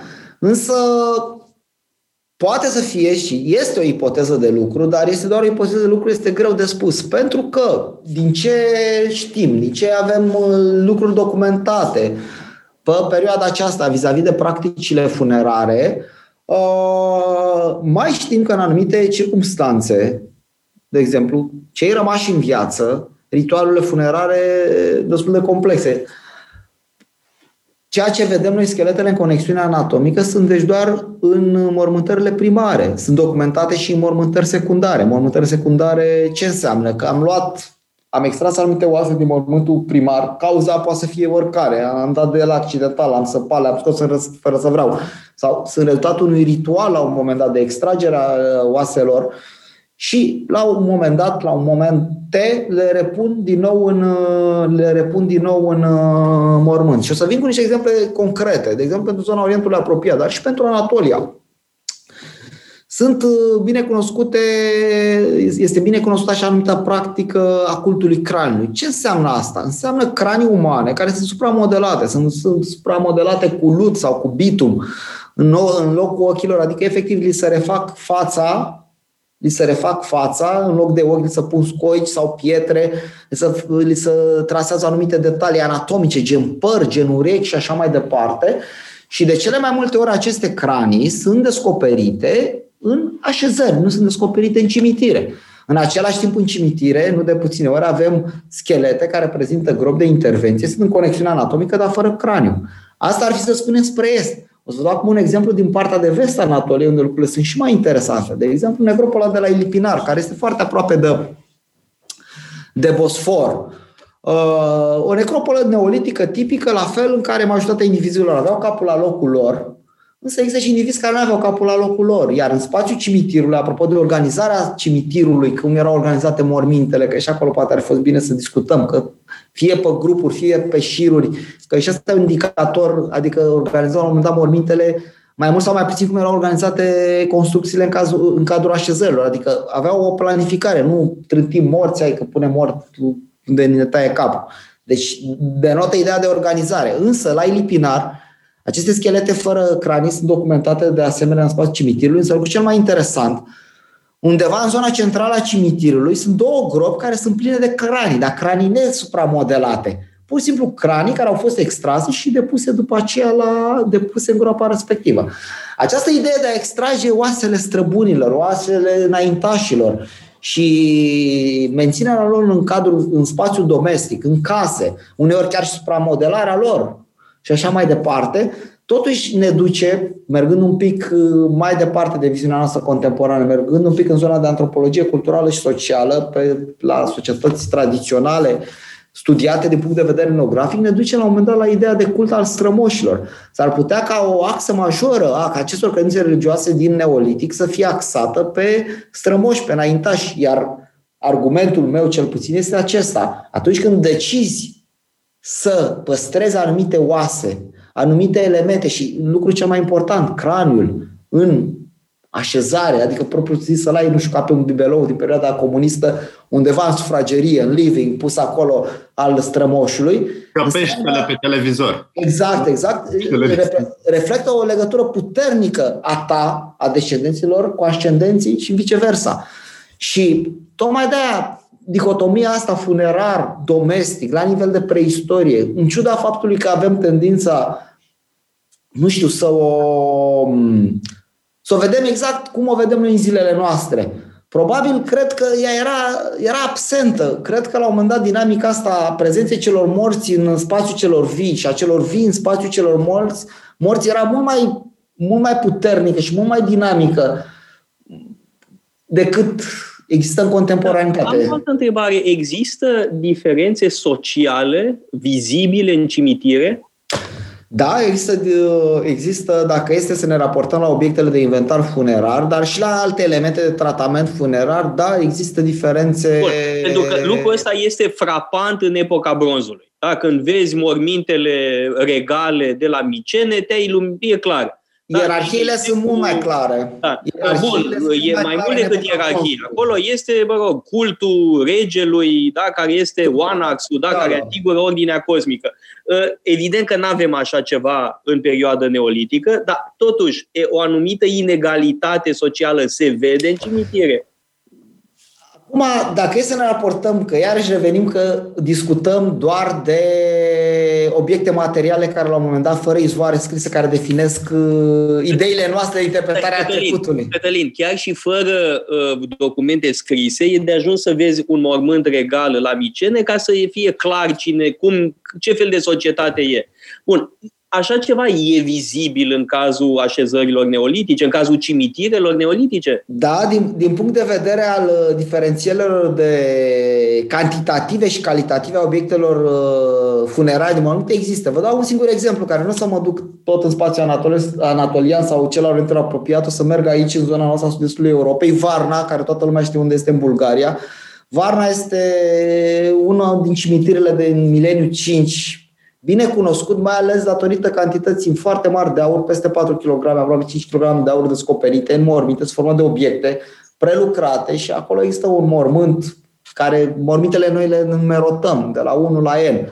M43, care aparținea unui bărbat care, spre osebire de restul, sau mă rog, face parte din acea categorie de mormântări în poziție extinsă, adică nu de fetus, are foarte, foarte multe obiecte de aur în asociere, inclusiv un fel de coroană și așa mai departe. Uh, sceptru, efigii de uh, siluete de bovine și foarte, foarte, foarte multe lucruri spectaculoase pentru perioada respectivă, obiecte tipice pentru perioada aceea. Alături de, nu știu, piese din Coralină, piese din Scois Spondilius, deci nu numai aurul este important. Însă, da, cantitativ, când îl vezi cu sceptru, cu niște simboluri foarte clare, un fel de coroniță, diademă și așa mai departe, și te raportezi la simbolurile de putere bine cunoscute și mai ales în perioadele documentate și cu surse complementare, poți să spui da, a fost un lider, a fost o căpetenie. S-a și scris chestiunea aceasta. Însă, eu totdeauna am un contraargument pe care pot, să vi la, pot să-l prezint acum vis-a-vis de cum, într-un fel, practicile funerare prezintă artificial uh, realitățile sociale. Și să vă spun de ce. Gândiți-vă la un, uh, un mormânt de bulibașe de țigan contemporan, care știți, își fac cu termopane, castelașe și așa mai departe. Și gândiți-vă la alea academicienilor din uh, ce la Sam, cum se numește cimitirul, din Belu. Belu, da. Gândiți-vă ce da, diferență este. Un, un arheolog, dacă s-ar duce, ar veni peste 10.000 de ani și ar săpa cavou acela, nu știu, îmi vine unul de la Sibiu în cap, care l-am și văzut, cu termopane, cu aer condiționat și cu toate nebunile alea, zice, băi, aici a fost clar un lider. O păi da, de gen... e un lider. raportarea la societatea noastră a fost apropo, un lider al unei comunități da, foarte acum, mici. Apropo de Belu, da? când te duci la Belu, în mod evident, cel mai mare mausoleu reflectă exact importanța personajului. E vorba de mausoleul lui Cantacuzino Nababu. Și e clar, da? La, ă, dacă mergi la Belu, vezi ă, ă, mausoleul lui Cantacuzino Nababu și vezi mormântul prietenului lui Mihail Paleologu. Are și el un mormânt frumos, nu da. zic, e bine situat, e marmură neagră, frumoasă, dar vezi făloșenia extraordinară a lui uh, Cantacuzino Nababu și, mă rog, o anumită rezervă în cazul uh, lui Mihail Paleologu. Asta spune ceva da? Chiar că erau prieteni, că erau din aceeași lume, de acord. Numai că mausoleul Nababului spune tot, domină tot ce este în uh, cimitirul Belu și nu întâmplător, că este cel mai mare barosan din Muntenia. Clar. La perioada spațio-temporară pe care a ocupat-o în acest Evident univers. că da. Uh, da, acum, uh, Cătălin... Nu, dar asta era o paranteză, doar pentru că de multe ori și tendința noastră de a interpreta lucrurile într-o scară de asta că e frumos, cu șefi, cu conducători, structuri sociale, adică ne-ar explica foarte multe lucruri. Dar e bine să fim un pic rezervați, pentru că asta e de fapt îndatorirea oricărui om da, de știință. Numai că de, de, de, dată, de îndată ce există comerț Uh, de îndată ce există o anumită prosperitate, apar și inegalități. E Asta e inevitabil. Inevitabil. Întrebarea e în ce măsură apar astfel de inegalități și în ce privește în conducerea societății și a apariției războiului. Pentru că ieri da. când... Uh, da, stai uh, puțin, Răzvan, că mai e o, o altă problemă de inegalitate, că vreau să ajungem la război, dar e o altă problemă de inegalitate. Mormintele de bărbați și mormintele de femei. Ă, se poate vorbi de o diferență între mormintele de bărbați și mormintele ă, de femei? Nu știu să spun acum, mai ales că sunt discuțiile astea recente apropo de gender ă, balance, mai ales pe plan european și reprezintă un trend care din ce în ce și România îl Aha, îl primește și, și așa mai departe. Nu, nu mi este. Eram, doar făceam o glumă, încercam să raportăm discuția și la ceea ce se întâmplă în societatea noastră. Da, da, orice glumă are un sâmbure de adevăr. Știm asta toți. Trebuie să fii și un pic subtil la un moment dat, Răzvan, că dacă afirm așa serios, gândiți-vă cum ar fi să fim așa serios. Da, suntem academici, vorbim foarte, foarte serios și numai cuvinte frumoase și alese. Nu, trebuie să fim un pic relaxați din punctul meu da. de vedere. Bun, există diferențe? O, o, o, o să-ți răspund uh, în felul următor. Am dat mai devreme exemplu de la, din Necropola Varna 1 din Bulgaria, din, la nivel de, de cultura Gumelnița, cel cu foarte mult taur. Mai există exemple și alte exemple de, să spunem, indivizi masculini, care, mă rog, bărbați cu foarte, foarte multe, mm, cu foarte, foarte multe obiecte și cantitativ și calitativ în asociere cu ei, care ne-ar putea indica, ar putea fi un marker extrem de important asupra uh, poziției sociale sau cel puțin de avere a acelor indivizi. Însă, la fel de bine, există și morminte de femei cu inventar foarte, foarte bogat. De exemplu, îmi vine acum în cap numai un mormânt tot din Bulgaria, dintr-o necropolă contemporană, cea de la Varra 1 de la Devnia, care la fel a avut, uh, în mormântat tot în poziție extinsă și care a avut uh, tot la fel, nu mult aur, dar a avut piese de cupru, foarte multe podoabe. Iarăși din propria noastră săpătură de la Sultana, unde avem uh, tot contemporan, 107 morminte săpate până în prezent.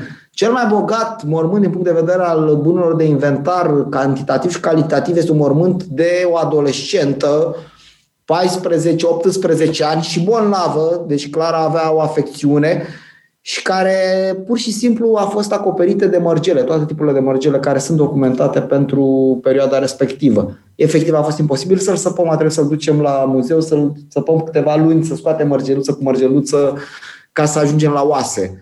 Uh, din punctul meu de vedere, cred că mai degrabă putem discuta despre nu neapărat uh, o diferențiere între bărbați și femei și probabil, mult mai sigur, în ciuda, mă rog, reținerilor mele, între anumite grupuri care în mod cer acumulaseră, să spunem, mai multe bunuri și care în mod sigur aveau și o poziție socială mai bună și ceilalți, ceilalți care erau, să spunem, normali. Acum, ca să vin un pic în completare, că am rămas în zona funerară. Apropo de indicator de, indicator de diferențieri. și construcțiile pe care le săpăm în casele, pe care le săpăm și le cercetăm în spațiul domestic. Și ele nu sunt întotdeauna, să spunem, chiar atât de egalitariene între ele, din punct de vedere al inventarului. Ele clar conțin mai multe lucruri decât altele. Și acesta poate fi, unele au dimensiuni mai mari, unele au o cameră, sunt unicamerale, altele au două, trei camere și mai departe. Și acești pot fi considerate niște elemente de susținere a unor diferențieri între indivizii comunităților respective, care, cum am pornit de la ideea principală pe care ați subliniat-o voi, voi făceam comerț clar când cineva are, controlează anumite resurse și probabil acest lucru e valabil și în ceea ce privește recoltele, creșterea animalelor, chiar și probabil sursele de materii prime care erau în proximitate și așa mai departe, în mod sigur să ajunge la un mod de structurare al, uh, societăți, al indivizilor care formează societatea respectivă și care conduce inerent la ce? La diferențieri pe care le vedem fie în construcții, fie le vedem în uh, mormite și așa mai departe. Deci răspunsul meu vis-a-vis pe datele pe care le avem, chiar dacă cred că trebuie să fim un pic reținuți, să nu ne aruncăm capul înainte, există asemenea diferențe. Există asemenea diferențe, dar nu între bărbați și femei, ci între anumite grupuri. Vine asta cu grupul, mă gândesc numai la politică sau la grupuri infracționale. Între, anumiți, între anumite segmente ale societății versus celelalte. Și vă mai pot spune un lucru, cel puțin um, la nivel de așezări și nu o să, să tot în spațiul nostru sud-est balcanic o să revin un pic. S-a observat cu foarte mulți ani de zile în urmă, mă rog, o, o doamnă arheolog din Bulgaria, Helena Todorova, a observat la un moment dat că așa numitele așezări de tip tel, acele movile pluristratificate, care aici în Balcani, reprezintă un model importat din Orientul apropiat și din Anatolia, adus de niște populații care au, adus, au ajuns aici în cel puțin în două valuri, a observat la un moment dat că între diverse tipuri de așezări de tip tel, dincolo de diferențele de dimensiuni Adică suprafața propriu-zisă pe care acestea o ocupau și secvența temporară pe care o ocupau, uh, există și diferențe de tipuri de obiecte care le găsești în interiorul lor. Adică unele au metal, au aur, au cupru, au ceramică de bună calitate, celelalte și mai micuțe și cu chestii mai puține și cu chestii mai, să spunem așa, entry level, calitativ. Uh, și a lansat ideea existenței unor așezări de tip tel care controlau, să spunem, geopolitic, așezări mai mici și formau un fel de network și, sau un fel de pseudo-state.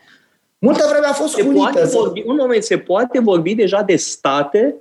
Nu. Uh, e problematic, adică, bun, nu. o anumită inegalitate, înțeleg, că apar niște lideri, da, unii ceva mai, uh, mă rog, mai potenți, mai capabili, de acord, dar state totuși e o, un salt Tocmai de-aia și spus că asta a fost ipoteza lansată de Henrietta Todorova la mijlocul anilor 70. Ea a fost criticată destul de vehement multă vreme, însă, ca întotdeauna când cercetarea avansează, când cercetarea avansează, ca în orice domeniu, acumulezi mai multe date. Când ai mai multe date, evident și lotul statistic este mai mare și evident te poți raporta la mai multe elemente care îți definesc să spunem, viziunea ta interpretativă asupra trecutului.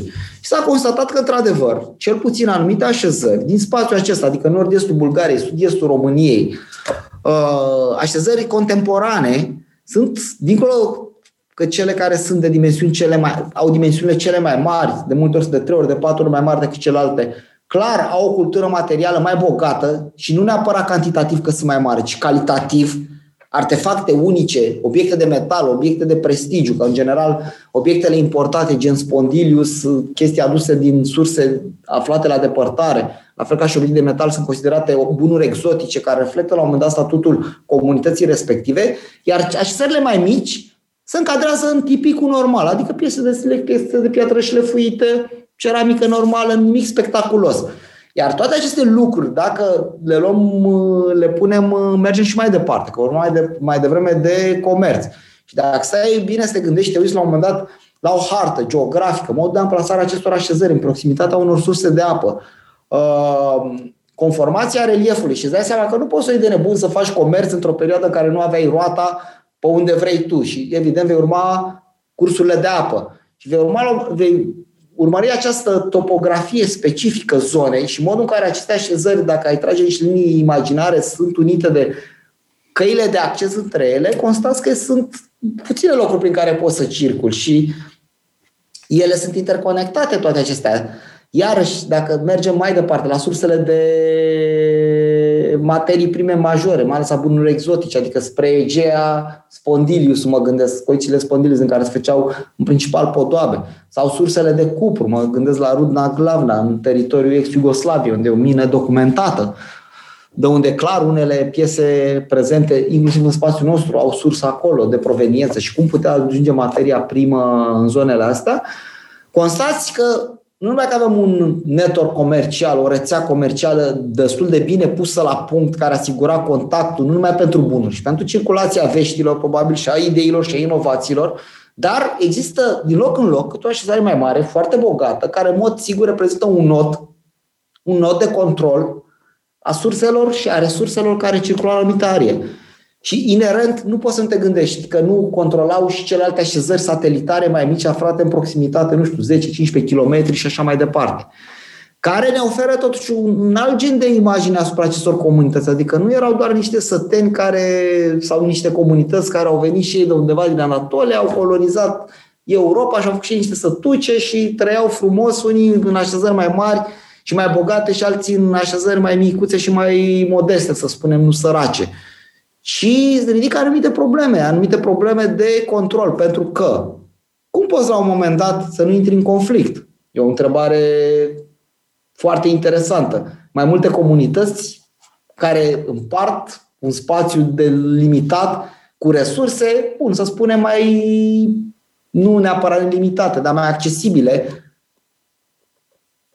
decât în prezent, cum poți la un moment dat să coabitezi fără să intri într-un conflict. Și da, și cu asta, asta a, a, exact la ce se spunea Răzvan. lui Răzvan de mai devreme, numai că trebuie asta, să aici am vrut să ajung uh, publicitară și vreau okay. să reluăm uh, problema conflictului și a războiului sau a non-existenței războiului Așa, în da. uh, perioadă neolitică. Pauză și reluăm uh, această problemă okay. esențială. Metope emisiune realizată prin amabilitatea Fundației Casa Paleologu.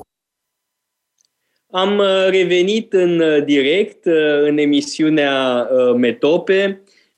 Vorbim cu Cătălin Lazar despre Neolitic și abordasem chiar înainte de pauză o problemă foarte importantă, cea legată de conflict, război sau non-existența războiului. Sigur, Răzvan și cu mine ne gândim la Thomas Hobbes, la Homo homini lupus, da? viziunea asupra uh, stării pre-sociale, uh, da? uh, războiul tuturor împotriva uh, tuturor. Eu îți spun parte, da, avem teorii... Eu sunt foarte îngrijorat, pentru că dacă în perioada asta nu prea avem război, înseamnă că s-ar putea ca Rousseau, care vorbea despre armonia primordială între oameni, să fie avut dreptate și mie nu-mi place. Uh, da, acum mai e ceva. Mai e ceva. Uh, este o, o faimoasă uh, autoare americană, mă rog, de origine din Europa de Est, mai exact din țările Baltice, Maria Gimbutas, da? care uh, a reciclat uh, teoria matriarhatului a lui Bachofen da? din secolul XIX, teorie de alminte care l-a influențat și pe Karl Marx. Da? Da, da. Karl Marx era, citise pe Bachofen, fusese foarte impresionat de teoria matriarhatului, Uh, putem oare vorbi de matriarhat în uh, neolitic? Bun, și asta are legătură, păi, evident, cu uh, ideea de pace eternă în neolitic. Adică uh, bărbații uh, erau potoliți, uh, nu aveau puterea și nu existau războaie, da? pentru că peace and love, nu e așa, tot era liniștit. Cât de uh, pertinentă este această imagine? Nu știu, Teodor, nu știu, Răzvan, ține seama că suntem între 1 martie și 8 martie, poate ar fi bine să spunem pe de dragul sexului frumos, da, era într-adevăr materiahat și într-adevăr, da, femeile erau la putere. Însă, revenind un pic la realități, cum bine ai remarcat, uh, teoria formulată de Maria Gimbutas uh, în anii 60 și perpetuată de foarte mulți arheologi, trebuie reținut acest lucru, nu cred că are neapărat o bază reală, pentru că tocmai ce am discutat mai devreme când am discutat de practicile funerare, apropo de marcării care avem de diferențieri sociale și mai ales de statut prin prisma cantitativă și calitativă a artefactelor asociate în morminte, Am v dat niște exemple atât de femei cât și de bărbați. Uh, pe de altă parte, revenind la celebra sintagmă, cea cu pacea, cea unei lumi lipsite de conflicte. Bun, a existat uh, o doamnă care, bun, nu știu dacă neapărat era arheolog, dar era probabil un foarte bun teoretician în uh, ale arheologiei, spun așa, Mimi Robel, care ea la un moment dat a discutat de așa numita pace de o mie de ani. Cum Evident, o cheamă? Mimi Lopel. Poți să-ți Lopel. Dau, da, pot să-ți dau referința Da, bine, nu, dar la vreau lucrarea să- cu Uh, Bun, eu o, să- oricum o să obțin referința de la tine, dar aș vrea să audă uh, cei care ne ascultă, da? Deci Mimi, Da, Mimi Mimi Lobel. Lobel. Da, uh, titlul nu știu pe deasupra, recunosc, dar asta cu sintagma asta, pacea celor o mie de ani, mi-a rămas foarte bine în minte și tocmai de aceea l-am utilizat și ieri. Evident, ce o mie de ani nu reflectă, de fapt, scara cronologică la care discutăm vis-a-vis de neolitic. Însă era ca o idee de ceva foarte mult, vrea să exprim, de fapt, un o perioadă cronologică mare, adică o perioadă de timp mare, o mie, de ani. o mie de ani. De fapt, asta era ideea principală cu cifra o mie, nu neapărat că reflectă Bun, niște... eu dacă, înț- dacă înțeleg bine, uh, Așa. am, am citit și eu câte ceva, uite, vorbeam de o carte a lui uh, uh, Jean-Paul Demoule, da? e un foarte bun arheolog francez, am Da, citit da, da, da. câteva cărți ale lui și uh, spune și el că pentru perioada neolitică nu există urme de uh, masacre. Mai exact despre asta e vorba, da? de masacre.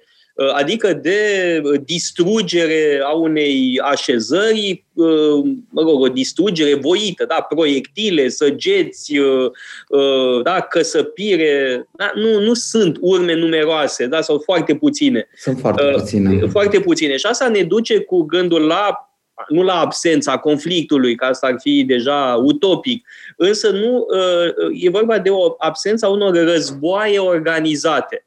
Asta are legătură cu ce dischi- discutam mai devreme și anume faptul că sunt entități totuși non-statale. Nu suntem încă într-o uh, la stadiu de stat, de, de organizație uh, statală cu monopol al vo- violenței, uh, cu armată, aparat birocratic și așa mai departe. Instrumente de control, adică... Da, deci nu suntem acolo. Și atunci, sigur că și războaiele uh, nu apar, oricum nu sunt documentate din câte înțeleg. Adică chiar avem uh, o, o absență a masacrelor, a violenței pe scară mare.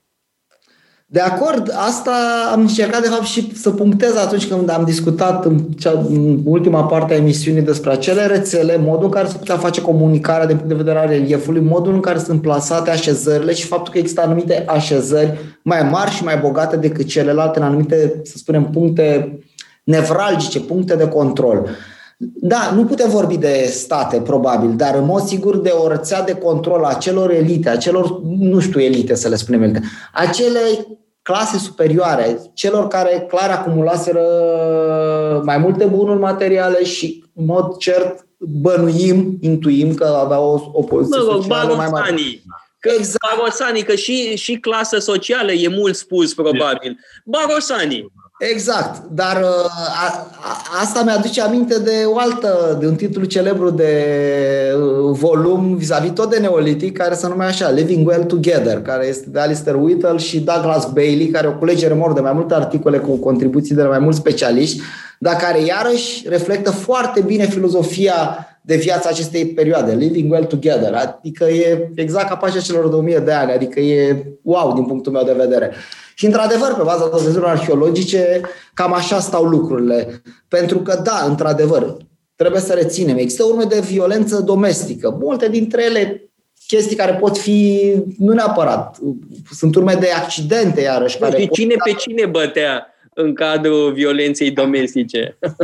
Te las să ghicești, tocmai, am spus mai devreme, suntem între 1 și 8 martie și totuși așa un omagiu, cel puțin digital, că toți suntem Bun, online. deci, pe scurt, în neolitic, bărbații erau aia bătuți. Fără nici fel de discuție, totdeauna la table, clar, asta. Da. Dar, uh, dincolo deci, de aceste urme de, de violență domestică, mai există și urme care, în mod sigur, au de a face cu diverse accidente. Unii dintre, multe dintre traume, gen fracturi și așa mai departe, sunt vindecate, nu sunt neapărat uh, cauzatoare de deces în cazul indivizilor respectiv. Avem chiar și, nu știu, dovezi mai mult sau mai puțin de anumite intervenții, gen trepanații, care ne duc într-o zonă, să spunem, uh, premedicală a anumitor intervenții, dar iarăși discutabilă și poate asta poate să fie la un moment dat un subiect pentru o altă emisiune.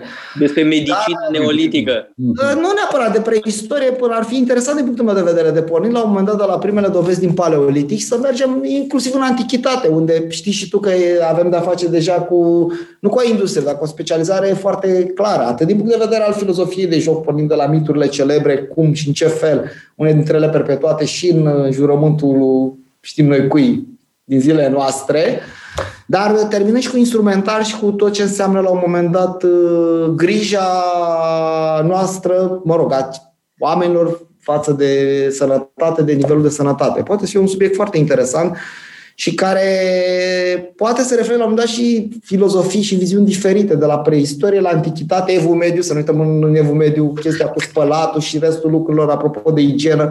Adică ar fi un subiect foarte interesant din punctul meu de vedere. și Inclusiv și un subiect pasionant de curs, adică eu tare m-aș bucura să țin niște cursuri la exact, Casa da, poate. poate să acum, fie mai am o altă întrebare. Bun, uh... Vreau să răspund și la chestia cu violența, că am A, ah, spus de accidentale, cele care sunt clar domestice.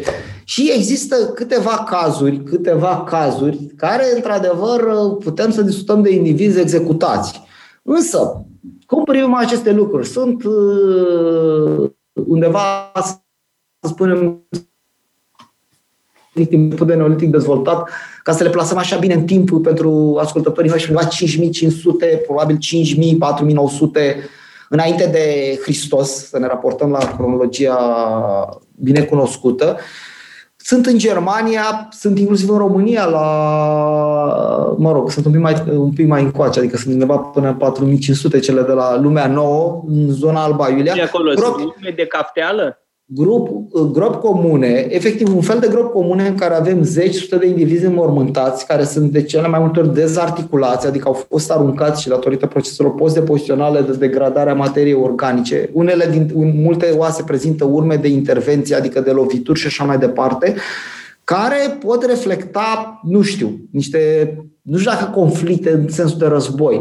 Poate să fie și un rezultat uh, al unor acte, nu știu, conotații în zona ritualurilor, pentru că dacă ne gândim un pic și iarăși ne uităm la zona antropologiei, antropologia culturală și socială, cazuri de societăți de pe diverse părți ale lumii, că e America de Sud, că e Africa, că este zona um, Papua Noua Guinee, unde diverse triburi care mai mult sau mai puțin trăiesc pașnic, se întâmplă uneori să se întâmple știu, evenimente socio, so, cu impact social care nu, nu conduc neapărat la un uh, conflict armat în sensul de război, ci impun anumite tipuri de sacrificii. Am o întrebare legată de... Și atunci, urmele de violență pot fi legate și de zona sacrificiilor, nu neapărat de zona conflictelor. Ce vârstă aveau? Erau bărbați, femei? Putem să ne dăm seama Toate, și pasăr.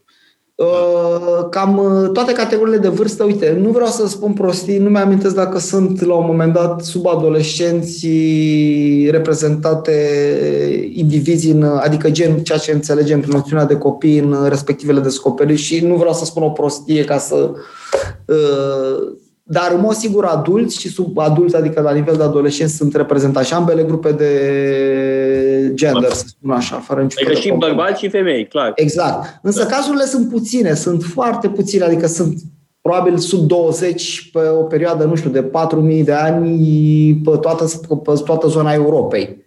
Iar în Orientul apropiat, dacă stau bine să mă gândesc, și Anatolia, nu cred că mi-amintesc de ceva similar. Sunt cei care sunt fără cranii, cranile extrase, dar care reprezintă alt gen de practică, după cum am spus și anterior în emisiunea dumneavoastră. Dar uh, depunerea asta de indivizi, să spunem, care indică că au fost aruncați, să spunem, adică cu mai puțină atenție din punct de vedere al da, uh, tratamentului. Uh, Cătălin, uite, noi am vorbit Așa. acum despre trăsături comune ale neoliticului. Da? Da. Însă, uh, hai să abordăm și diferențe în interiorul neoliticului. Da? Pentru că on, trăim în anul 2021, uh, da, în aceeași perioadă și vedem diferențe foarte mari, nu știu, între București și Bangkok sau București și Buenos Aires, da? fără a mai vorbi de alte tipuri de așezare. Da? Deci, ce vreau să întreb e, între situri din aceeași perioadă, ce diferențe vedem? Da, nu știu, între Uh, nici nu știu dacă sunt din aceeași perioadă, nu știu, Chatal Hoyuk și uh, Ierihon. Da? Sunt asemănă, uh, sunt, evident că sunt multe asemănări, dar bănuiesc că există și diferențe. La fel cum uh, există, nu știu, diferențe între cucuteni și altă uh, cultură din aceeași epocă sau aproximativ din aceeași epocă. Da, am înțeles întrebarea. Este o întrebare foarte bună, pentru că la un moment dat uh, variabilitatea probabil uh, definește cel mai bine civilizația umană de-a lungul timpului, indiferent că vorbim, nu știu, de paleolitic, neolitic, antichitate sau epoca modernă. Și atunci, dincolo de acel set comun de elemente care sunt definitorii și de progres, să spunem, pentru această perioadă de care, pe care o tratăm în emisiunea de față, evident există și particularități. Iar particularitățile uh, Uh, evident, eu cred, cred că sunt generate tocmai de dorința, mă rog, poate sună așa, egoistă a fiecărei comunități sau a fiecărui indiviz, a celor care creau la un moment dat, uh, de a se diferenția de ceilalți. Și atunci lucrurile, lucrurile conduc la anumite particularități zonale, regionale, între diferite situri, cum bine ai remarcat și tu, Teodor, și ai punctat foarte bine vis-a-vis de situația contemporană. Eu aș merge un pic cu exemplele, ca să nu ne complicăm cu Orientul apropiat, aș merge un pic pe sud-estul Europei pentru că lucrurile sunt foarte clare. O, un tip de diferență care există și poate fi, să spunem, decelat din punct de vedere arheologic este apropierea de matricea originală de pornire de genere generare, de diseminare a acestui neolitic package. La ora actuală, pe baza datelor uh, de paleogenetice, știm clar că primele grupuri de populații care ajung în Europa să colonizeze, acei first farmers, care vin cu oaie, capră, vacă, plante domesticite, ceramică, toate de origine anatoliană, vin undeva din nord-vestul Anatoliei. Știm clar lucrul acesta. Ating undeva, trec pe uscat, pentru că unde Bosforul și Dardanele astăzi a existat un izb care a fost rupt în urma unui eveniment catastrofic în jur de 7000 și ceva înainte de Hristos. Adică Marea Neagră era un lac. A fost un lac exact până la un uh, seism destul de puternic care a condus la ridicarea plăcii de vest a Mării Mediterane și a dus la ruperea izmului. Deci primii coloniști, să spunem, neolitici care vin din Anatolia în Europa vin pe calea uscatului, nu vin în niciun caz pe calea apei. Asta nu înseamnă că ei nu navigau, pentru că avem dovezi, gândiți-vă Cipru. Cum a fost, de exemplu, Cipru sau Creta neolitizată? Iar neoliticul de acolo, de exemplu, cel puțin în Cipru, este mult mai timpuriu decât ceea ce se întâmplă la noi, să spunem, în nordul peninsulei balcanice și mult mai timpuriu decât ceea ce se întâmplă în Europa Centrală și de vest și așa mai departe. Ceea ce înseamnă în mod cert, fără niciun fel de problemă, că aveau și cunoștințe de navigație. De altfel și anumite reprezentări, nu știu, miniaturi și lucruri de genul acesta. Dar dacă, n-aș vrea să spun prostii că dacă sunt chiar din perioada asta, dar cred că există și embarcațiuni germanoxil la un moment dat care sunt datate în perioada asta a neoliticului, ne indică în mod cert că și navigau. Însă, diferența, o să mă opresc un pic asupra Greciei. Grecia a fost una, prim, una din primele zone colonizate din Europa fac abstracție de partea europeană a Turciei, care, bun, era cea mai aproape de is și în mod cert acolo au, apă, au apărut. Însă ce observăm noi în Grecia? Diferențe majore, să spunem, între sudul peninsulei balcanice, între sudul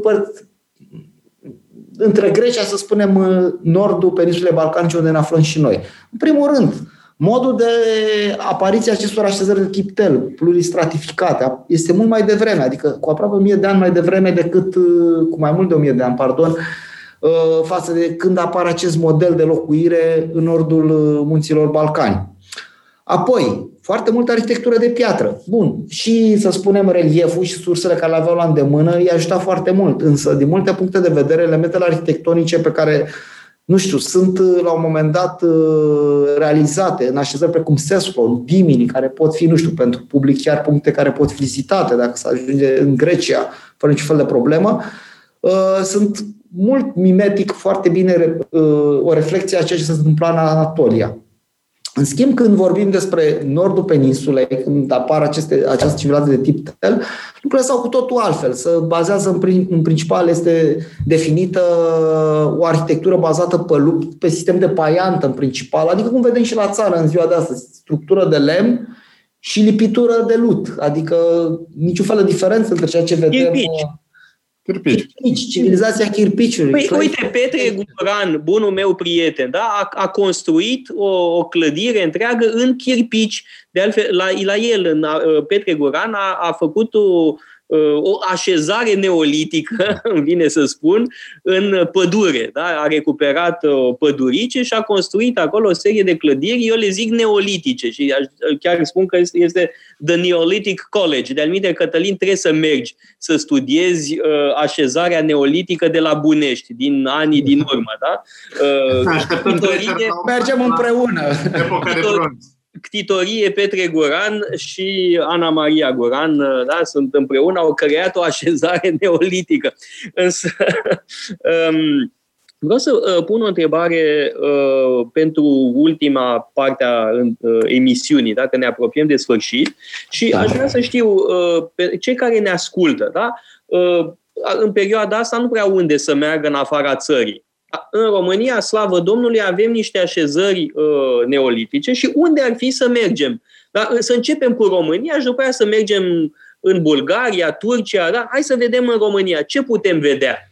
Da, din păcate, din perioada aceasta de care mă ocup și despre care am discutat în emisiunea voastră, lucrurile nu sunt atât de bine puse la punct din punct de vedere al prezentării către public. Ceea ce reprezintă, din punctul meu de vedere, mă rog, știm cum ne vindem noi cultura, nu are rost uh, să povestim că nici alte lucruri mult mai emblematice pentru turismul arheologic, gen Histria, Adam Clisi, dacă ați fost recent pe acolo, Știți care este stadiul lor de prezentare? Adică e deplorabil din punctul meu de vedere. Nu are de-a face cu o țară membra Uniunii Europene în 2021. Da, când am fost la, la Histria, oricum e foarte frumos la Histria, foarte interesant, dar uh, era vara și efectiv muream de căldură în muzeu. Era cumplit, inimaginabil mai rău decât afară. Da? Și uh, am rezistat cu stoicism pentru că eram foarte interesat.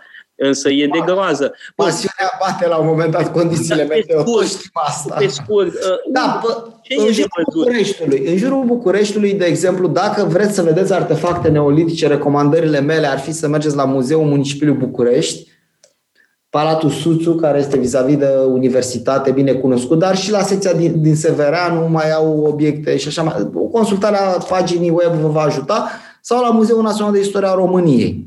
Dacă vreți să vizitați situri, cu toate că au fost multe așezări de genul acesta în proximitatea Bucureștiului, din păcate, lucrările care s-au făcut de amenajare și așa mai departe au condus la degradarea lor sau la dispariția lor. Inclusiv așezarea de tip tel de la Glina este în bună parte uh, afectată de ceea ce cunoaștem toată lumea. Când spui Glina, la ce te gândești? La groapa de gunoi de la Glina. Cum? Nu te gândești la o așezare neolitică?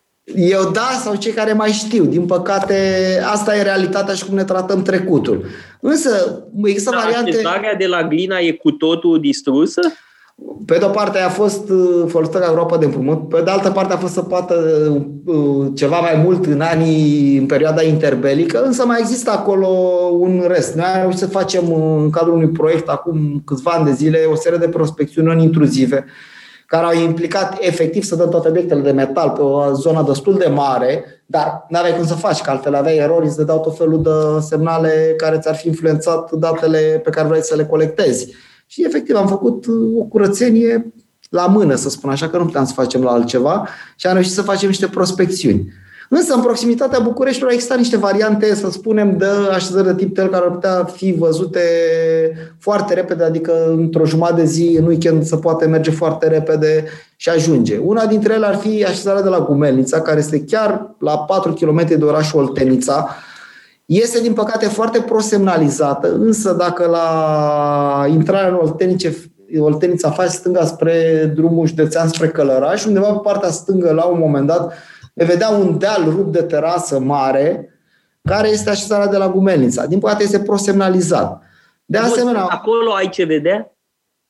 doar Movila. Din păcate nu există nicio amenajare, cu toate că o cercetare pe care eu o coordonez, în absența unor fonduri care să-mi permită să, să construim ceva acolo, să conservăm, N-am cum să las. O săpătură nu poate fi lăsată deschisă pentru că se degradează. Evident. Este un proces de eroziune. Ceilalți atunci știu că știi că am discutat și așa mai departe. Ai văzut ce domn de sticlă frumos cu aer condiționat au acolo unde se desfășoară săpătura arheologică. Acolo te poți duce oricând și ca turist să vizitezi chestii de acum 7.000-1.000 de ani fără niciun fel de problemă. Bun, deci... Fără așa ceva, un vezi moment. doar monumentul, vezi doar deci, movila și atât. Deci trebuie să mergem în Turcia ca să vedem ceva. Sau în Grecia, poate să fie Sescu. În Malta, în Malta există, pentru că știu că și acolo e, sunt niște vestigii foarte vechi. Cu neoliticul din Malta și cu celebrele temple de Mal, din Malta, de, că bănuiesc că la ele te referi, lucrurile sunt... Uh, e o întreagă discuție vis-a-vis de ceea ce se întâmplă în Malta. Malta, în ciuda faptului că este o destinație turistică, un loc care curajă în istorie, datorită, mă rog, uh, apartenenței anumitor uh, ordine Mm-hmm. Da, sigur, bună auzi. Lugărească așa mai departe. Uh, măi, legat de neolitic, acolo, da, într-adevăr, sunt un tip de temple destul de care le mai regăsești la un moment dat și în Sardinia și în Corsica, dar, mă rog, la altă scară, care e un fel de melanj la un moment dat între, să spunem, uh, ceea ce se întâmplă undeva spre finalul neoliticului, în zona, să spunem, uh, atlantică, și cea influență din nordul Africii. Acolo e un caz mai particular. Da, există neolitic acolo, da, e o neolitizare mai târzie din punct de vedere cronologic față de ceea ce se întâmplă în bazinul Mării Egee și ceea ce se întâmplă la noi în zona Balcanilor. Iar ce vom vedea acolo este un punct care poate fi, din punctul meu de vedere, o recomandare de vizitat turistic, pentru că templele respective, realizate în principal din roci, foarte bine realizate, uh, sunt foarte bine puse în circuitul turistic. La fel, Chirochitia în Cipru reprezintă o locație fantastică. Bun, bun, e departe, am înțeles. Mergem în Turcia, mergem în Malta, dar mai aproape ceva, adică să nu uităm, nu putem circula ca înainte de pandemie. Și pun asta întrebarea, Uh, Răzvan, te rog, uh, înțelege-mă, pentru ascultătorii noștri, ca să poată săracii merge undeva. Unde? Un, un loc care ar putea fi și are, beneficiază și de un muzeu de sit și care este contemporan cu ceea ce vorbeam mai devreme de situl Legumeliț, ar fi situl de la Cucuteni. Situl de la Cucuteni. Da, dar e la naiba în praznic în județul Iași. Iar paznicul de acolo își, ami, își amintește ce uh, grozav era uh, domnul secre, prim secre, tovarășul prim secretar Ion Iliescu. Uh, nu inventez nimic. Când am fost da, la da, nu te cred. Paznicul de acolo tot vorbea de Iliescu, dar de Iliescu din anii 70. oh, ce bun era. Nu el prezident tot din anii 90. Da. Și că a venit pe acolo la Cucuteni și a dat indicații prețioase și nu știu ce au găsit. Bun, dar uh, sigur, la da. Cucuteni uh, e, ce, e de văzut, dar nu este enorm, să ne înțelegem, este destul de mititel totuși. Da, eu sunt de acord cu tine, dar ar fi singura locație în care am, a, s-ar putea merge să vezi ceva cât de cât, adică ai și situl, ai și un muzeu de sit lângă ceva similar cu Histria, la nivel de preistorie. În rest, ce pot face recomandare, ce am spus, că e Gumelița, că vezi o movilă în câmp sau că vă trimit la Sultana, unde avem cealaltă cercetare, unde la fel, pe malul apei, vei vedea un peisaj superb, și o movilă care să să se acoperite, că v-am spus, să degradează. Nu ne permitem luxul de a distruge și mai mult secvențele de istorie, pentru că e vorba și de o responsabilitate profesională la un moment dat vis-a-vis de ceea ce facem și colectarea datelor pe care o realizăm. În afară de o movilă și un peisaj frumos, nu se va putea vedea da. altceva. Da. Pentru că, din păcate, nu se investește în genul ăsta de atracții turistice care ar putea, din punctul meu de vedere, să fie, nu știu, un brand de țară, pentru că, cu tot respectul, și că voi sunteți mai mult apropiați de partea de antichitate și așa mai departe. Însă, vă spun un mic secret. Nu uitați ce a fost, de fapt, în perioada grecească, coloniilor grecești. Ce a fost în perioada Imperiului Roman, zona asta? A fost o zonă de margine, o zonă de periferie.